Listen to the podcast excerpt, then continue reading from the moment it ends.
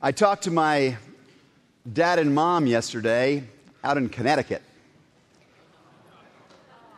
38 inches of snow outside their door. What a blizzard. In his marvelous book, A Hidden Wholeness, author Parker Palmer describes the kind of blizzards that used to hit the Midwest in ferocious fury. And the farmers in the Great Plains made it a habit at the very first sign that one of those big blizzards was coming of, of going outside of their farmhouse, taking hold of a rope, tying it to the back door, and then stringing it all the way out to the door of the barn. They did this because they knew that in the midst of the storm, come heck or high water, in all circumstances and conditions, they would need to be able to go back and forth between the house where they fed themselves and the barn where they fed the animals. And they all knew many stories of people who, while making that journey, got lost in the whiteout of the blizzard and froze to death right there in their own backyard because they got lost and could not find their way home. It seems to me that we are living in the midst of a blizzard of a different kind, writes Parker Palmer in this book of his. We all know stories of people who have wandered off. We know stories of people who've gotten separated from their own souls, losing their moral bearings, even their mortal lives, and sometimes taking down a lot of other people with them. The lost ones come from every walk of life, he writes pastors, pew people, business people, homemakers, students, and children. Some are lost at this moment and trying to find their way home. Some are lost without even knowing it yet. How about you? Do you feel the blizzard around you today. In his book, Emotionally Healthy Spirituality, Pastor Peter Scazzero names the weather through which many of us are routinely passing these days. Scazzero writes Many of us are overscheduled. We are tense. We are addicted to hurry. We are frantic, preoccupied, fatigued, and starved for time. Cramming as much as is possible into our handheld brains. Our own brains are no longer good enough. We need a digital one as a supplement, an extra hard disk, as it were, cramming as much as possible into these devices, into our day planners, into our to do lists. We battle life to make the best use of every spare minute we have. Yet our overproductivity becomes counterproductive, he writes. We end our days exhausted from work and from raising children. And then our free time on the weekends becomes filled with even more demands in an already overburdened life. But we can't stop. We've forgotten how to stop. We feel guilty when we aren't busy. We feel that we're wasting time and not being productive, and any sense of rhythm in our lives, uh, of daily or weekly or yearly, has been swallowed up in this all surrounding, consuming blizzard in which we're living. Add to this the unexpected tempests that come your way Add to it all of the trials that come blowing into your life. Add to that the winds of pop culture and fashion and temptation constantly buffeting us from every single side today. And it becomes easier and easier to see why so many of us, so many people in our world, become disoriented and lost, separated from their own soul, their own home in a sense. What we so desperately need now more than ever is to string up a rope that can lead us home. To take hold of a rope that can be our guide in the midst of the storm. For centuries before this modern era, the followers of Jesus Christ had such a rope. Uh, for many, many centuries, ordinary Christians practiced what is commonly called a rule of life. Each person practiced a rule of life. They, they called this rule their rope. In fact, the the actual word underlining the idea of the word rule has something to do with that, as I'll touch on in a moment. I know that when we hear the word rule, we instantly think of rules and regulations, don't we? We think of rules at school. And we just say, no, thank you. We've had enough of those kinds of things. Life is complicated enough without being constrained, limited, bound by rules. But in earlier times, the world word rule had none of these negative connotations. In fact, the English word rule comes from the Greek word for trellis. The Greek and the Latin words of rule actually come from the, the word trellis. That structure made up of rope or of wire or of wood that a good gardener employs to support the upward growth and the greater fruitfulness of the branches of a vine. Jesus said, My Father is the gardener, and I am the vine, and you are the branches. And this is to my Father's glory. This is what makes my dad happy that you bear much fruit. And in order for you to bear much fruit, you need a trellis. You need a rope. You need a rule.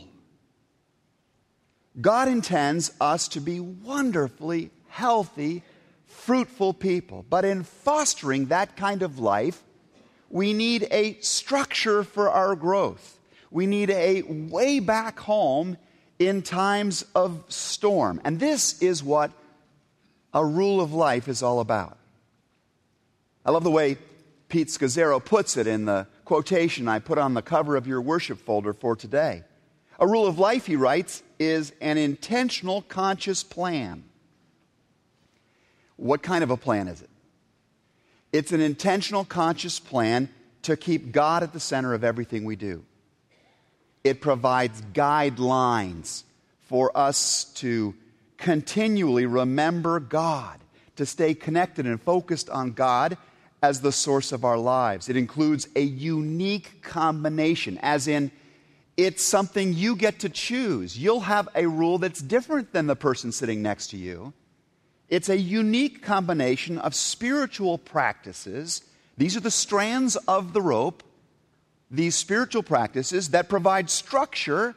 Think of the trellis again, or the line running out to the barn, that provide structure and direction for us to pay attention and to remember God in everything that we do. Now, over these past several weeks, I have been trying, and others, to begin to lay out some of the essential elements of a rule of life. Over these past weeks, we've been trying to describe some of the strands in the rope or in the trellis, so to speak. I've said that to step forward on this great adventure with Christ towards greater health and wholeness, first you need sight for the pathway, right? You need to regularly stop and evaluate where you are today and where you want to go. You want to get your scopes out, your binoculars out, and envision the life that you want, that you desire ahead. If we want to have spiritual and relational health, it's going to take sight for that pathway, or we're going to be swept up in the storm and we will lose our way. Secondly, you will benefit greatly along this journey from some training for the soul. If you want to go the distance to where you want to get, you need to train your soul, uh, in, in your soul, a capacity to travel there. It's, you're not going to go out and run a marathon today, you're going to train for it. You're going to take some purposeful steps. So, what you want to do is to put on some spiritual disciplines daily that you're using to, to walk with Christ uh, when you're not around a church building. Thirdly, you need equipment for life. You need equipment for life. You will want to equip yourself with books, uh, classes, uh, seminars occasionally, other forms of content, good online resources that, that serve like a compass that point the way to living beyond the cultural or familial systems that have gotten us off track, the things we've inherited and developed that aren't working. You'll need a compass to show you what it means to live in a more Christ like way in your workplace, in your family, in your marriage, uh, with your finances, in all of the important spheres of your life. Uh, and finally, you need partners for the journey. You need companions in your canoe, as I said last week. You will travel a lot further and a lot faster if you've got some people who are committed to helping you move ahead and to benefiting from your help as you give it to them in turn. And you'll need it especially when you hit the rivers of life, those, those deep and difficult channel crossings that, that we've talked about. Now, this is what you need to step forward in the great adventure with Christ. You need sight for the pathway, training for the soul, equipment for your life, and partners for the journey.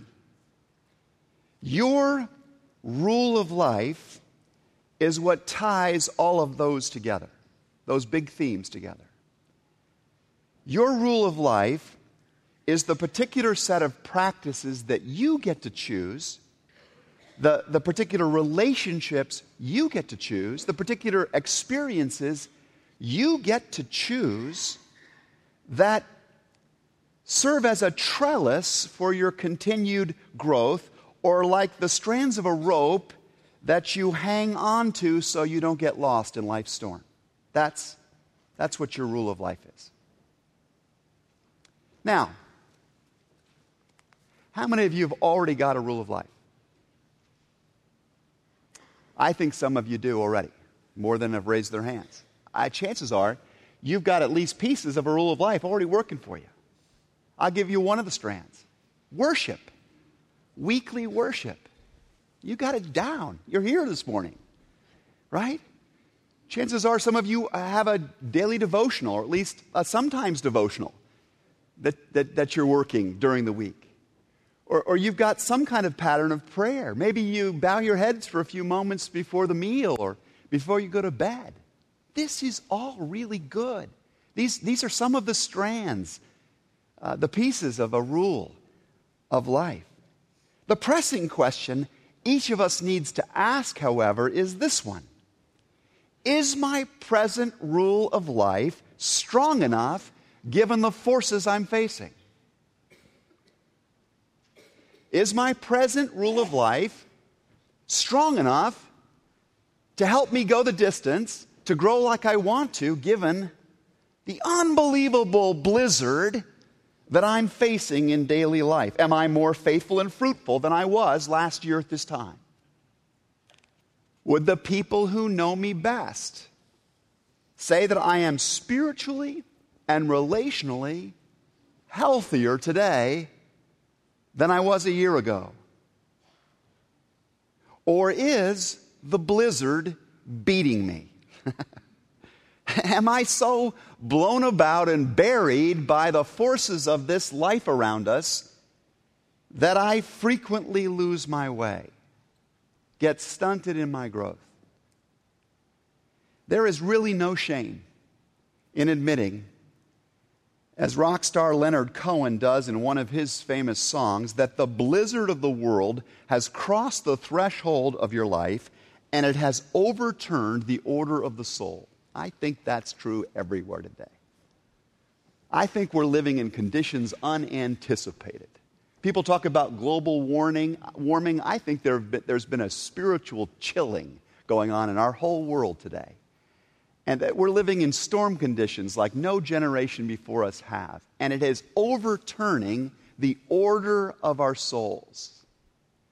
But the good news is we can restore order to our souls. We can take particular steps, each of us can, to bring back some blessed uh, order uh, to our souls. We can build a better trellis. We can weave ourselves a stronger rope. And in the adventure guide, how many of you have got an adventure guide in your hand? We give them out every week here, at least this through this series. In that guide, you'll see on the inside a tool for helping you start to craft even more purposely your, your rule of life. Your rule of life. There's some spaces for you to begin to, to jot down what's in your rule of life. So I want to just issue an encouragement to you to follow these simple instructions. Number one, sometime this week, take that document or use your computer or your handheld device if that's easier for you and make an actual written list of the health producing practices you've already put in place in your life. Celebrate that. Give thanks you've got something going there that's really working for you. Then, number two, sit quietly someplace and ask God to guide you to one or two new practices that um, can strengthen the rope, that can build up the trellis for you. And we've given you a handout today in your materials that's called Ideas for Strengthening Your Rule of Life. I encourage you to take it out and just look at it. I put a lot of time into crafting that document. Don't throw it away, please. I mean, this is everything I know in one two sided sheet about a rule of life. Um, so, number two, look at that and, and ask God to quicken a desire in you t- to try some of that. And just see which of those practices stirs desire in you. By all means, do not try and practice all of those things. You will kill yourself just let Him quicken a desire to try a couple of them. Then, number three, add those to your rule of life and practice them regularly for a while. Pick one or two and just start practicing them. Give it a month or so of regular practice. Number four, after giving them a good run, set aside what isn't giving you benefit. Don't flagellate yourself. If that isn't something God is clearly using in a helpful way, set it aside and then move on. Number five, move on and experiment with something new and, and, and give it a, a good run. Number six, review your written rule of life frequently. Uh, put it on the bathroom mirror. Uh, leave it on the dashboard of your car. Put it someplace in the kitchen where you're going to see it to remind yourself, I've got a rule that I'm trying to practice, and revise it as often as you need to. Um, it's not the Ten Commandments. You can revise this as often as you need to. Finally, make mistakes. Learn as you go. Enjoy the adventure. And if you practice it, you will find it to be quite an adventure. Some of you know that I turned 54 last Sunday. Um, and as I'm moving on in life, I have more of my own history to look back at. And um, as I was thinking about my life this week, I realized God has led me on some pretty great adventures over the years. I mean, wow. I, I, if I should drop dead before I finish today, be sure you say Dan knew God had been good to him. Okay, he led me on some great adventures. I have jumped out of an airplane with a parachute on my back. That opened, thankfully. I have swum with scuba tanks on my back through a sunken ship 80 feet down in the Caribbean. I have ridden bareback on a horse over the Continental Divide in the middle of summer with snow under the horse's feet. God has let me ski the Alps of Austria. He has let me ride a camel in Jericho. He has let me win a race before the royalty of England. God has led me to jobs on an offshore oil rig and on a working farm. He's taken me to work in a maximum security prison and in the world corporate headquarters of IBM. God has taken me out to the, to the refugee camps of Thailand and to the skyscrapers of Hong Kong and to the forbidden city of Beijing. I have eaten bugs in a South American jungle. I have shaken the hands, uh, shaken the hand of Ronald Reagan. I have barely missed being blown up. I mean, moments, I missed it by moments, being blown up by a bomb in Belfast, Northern Ireland. God has led me to the Sea of Galilee at sunrise. He has taken me through the bazaars of Istanbul in the noisy noonday. He has led me to the Taj Mahal at a crimson sunset. He has let me see the pyramids of Egypt by moonlight. God has left me with memories of almost every one of the great capitals of Europe and of the slums of Nairobi, Kenya, miles long. He has let me look out and enjoy the long lost view from the top of the World Trade Center. But, but, of all the great adventures God has led me on, none begins to compare in value, importance, joy, and significance to the one on which He has also invited you. That of going with Jesus towards the abundant life. And let me just say, in conclusion, in this series today, that, that this journey is the goal of our life. The purpose of our life is not just to survive, it is to thrive, Jesus says. The purpose of our life is not just to have momentary pleasures, it is to be as healthy as Jesus is himself. And if you never travel even as far as the state line, but you manage to find your way close to the kind of health we see in Jesus, then your life's journey will have been a fantastic success.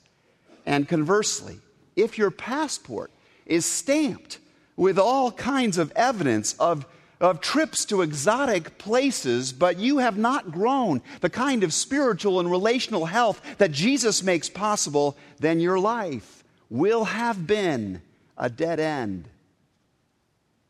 It will end at that hole in the ground a dead end. The psalmist once rejoiced before God. You have made known to me, O Lord, the path of life.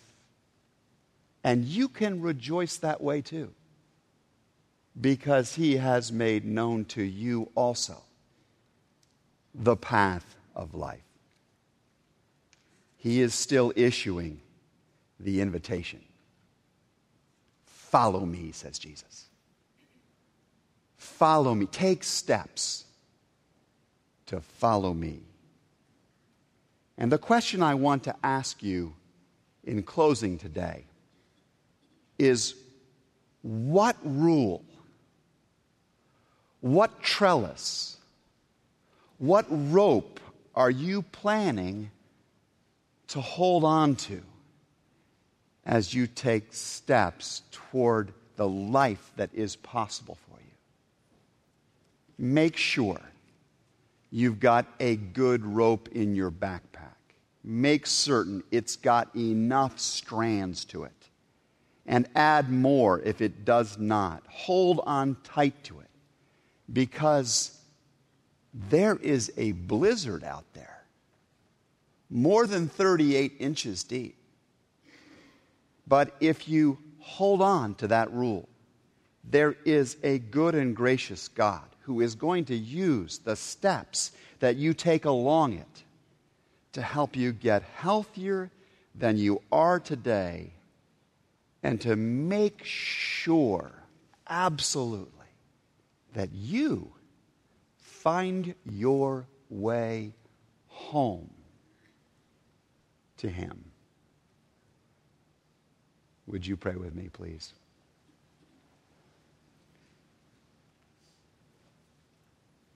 Our gracious God, we marvel at the truth that you have come in order that we may have life and have it more abundantly.